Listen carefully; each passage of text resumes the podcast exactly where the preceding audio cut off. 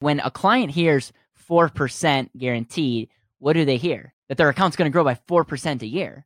And I don't blame them because if you don't know what you don't know, that's what I would assume.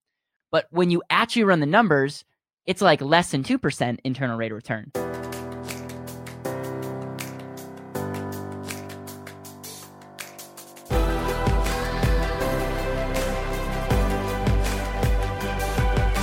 This is Better Wealth with Caleb Williams. Hey, everybody. Welcome back to another episode of the Better Wealth Podcast. And here I have, I guess, in my left hand, beautiful man, Caleb Williams. How you doing, man? I, I promise you, I did not pay him to say that. I do feel like I'm going to be replaced because you are one good person at introing podcasts. It's a pleasure to be on here. And we're getting a lot of people reaching out to us, scheduling meetings. What are you seeing from the field, man, as you're taking calls? I'm glad you asked. And, uh, you know, anytime I'm back here in the studio. We, love to talk about life insurance and asset. I know you guys love it as well. And so initial meetings, and I've been having dialogue with, with clients and prospects and, you know, just people in general. People are bringing up to me that this four four percent guaranteed has been a conversation that's came up multiple times. That they said they've had a conversation with a different agent, a different company, and they said, "Hey, this isn't what you're telling me right now. Isn't necessarily what the guy down the street is telling me. They're telling me that I'm able to get four percent guaranteed. Like, why isn't that? Yeah. And uh, I have to go into a, a deep explanation around Yeah. why that is and what is actually going on. I'd love to hear your two cents on what is actually happening and why people are actually saying that the four percent guarantee is a thing. It's super interesting. Number one, anyone that it's a deal breaker on the rate of return doesn't understand the power of life insurance as an and asset versus an or investment. Does that make sense? Mhm. So we're getting this 4% is in the insurance company on whole life. As of the time of this recording, I know that there's some new changes and for future whole life, this might be changing, but the guaranteed column, this is essentially the, the, every whole life carrier that gives you an illustration, you can see like the non-guaranteed column, which, which essentially says if the dividend remains this way for the rest of 20, 30, 40 years, you sometimes can do a non-guaranteed column where you're giving a, a maybe a more conservative dividend. This is what you would have. And well, then what you could say is worst case scenario, you have a guaranteed column, which is saying if n- dividends never got paid ever again, this is what you'd have. Okay. And it's a 4% guarantee. But there's a problem, Dom. When you actually run the numbers, we call this IRR, internal rate of return, it's nowhere near 4%. So it's very confusing. It's like when a client hears 4% guaranteed, what do they hear? That their account's going to grow by 4% a year. And I don't blame them because if you don't know what you don't know, that's what I would assume.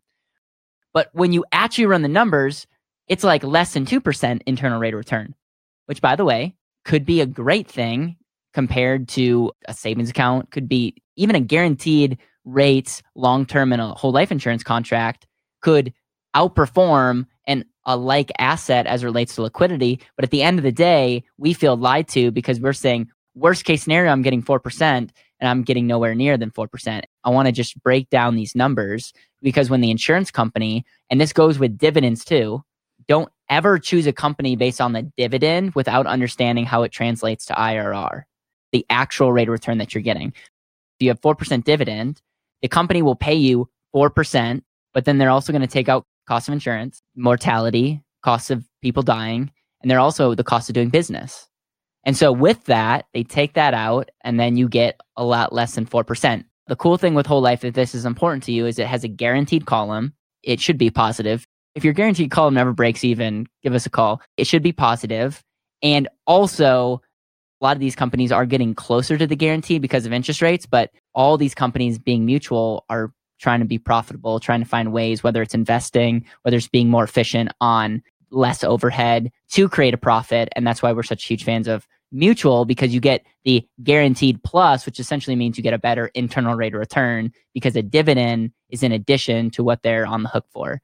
Is that somewhat helpful? Yeah, no, it's extremely helpful. I just want to be super transparent and authentic because I think what's happening is selling a guaranteed 4% can Yeah. be sexy and a 4% on top of a dividend now. I mean, if you look at a mass mutual dividend rate and then Yeah. you also look at the guaranteed, oh, well, I'm getting 4% from the guaranteed and then I get a 6% dividend. I mean, you add those together, that sounds like 10% to me. So officially we're getting 10% in whole life insurance Sign me up, sign please. me up for it, right? And so it's just not ethical because that's not correct at Yep. the end of the day, right? And so from a, a mathematical standpoint, I've actually looked at some of the numbers. What you'll actually see is more close to like a guaranteed 2% from the guaranteed side. Yep. And then the dividend, depending on expenses, et cetera, et cetera, will be close to about another 2% as well. So that's why you see an overall IRR of close to 4%, depending Yep. on the way the policy design, the efficiency, the age of the client, et cetera. So, in other words, the 4% guarantee, the actual rate of return that you're getting after all costs of insurance and all these other things is 2%. Now, we got to be careful because I think sometimes we can get over analytical and we can say 2% is bad. We're buying permanent life insurance that has a death benefit that may be increasing, could be structured to have some of the best tax advantages, could literally unlock other things in the future. A 2% guaranteed rate could be phenomenal if it's an asset that unlocks other things. I just want to be very clear on that. And when someone's saying, oh, this dividend, this dividend, that company, that company, ask for one thing Can I have the internal rate of return? That is very much the way that we compare company to company. But then we also have to understand that the rate of return is one of many benefits as it relates to the benefit you're getting.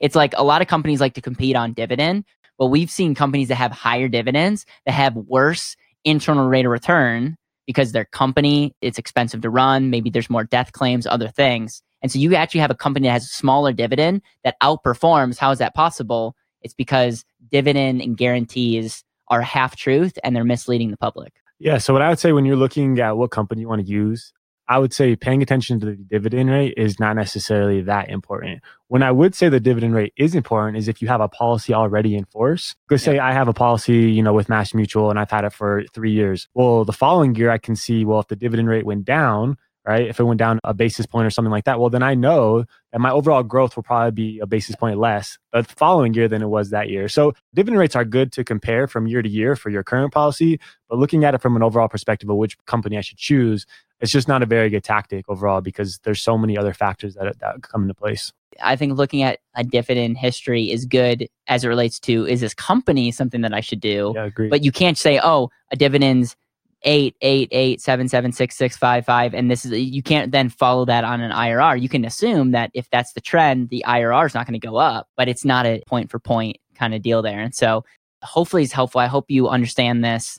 And what I think the message that I want to share is these are all great questions, but if you can't clearly, clearly articulate and understand why having life insurance, why having permanent life insurance, heaven forbid, why having whole life insurance at the foundation of your life is beneficial.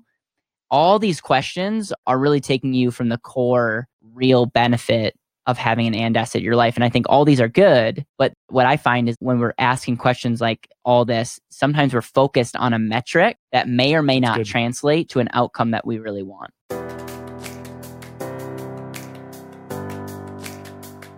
Thank you so much for listening to the Better Wealth Podcast. It would mean the world to me if you could hit subscribe, leave a review, and share this with the people that you know and love.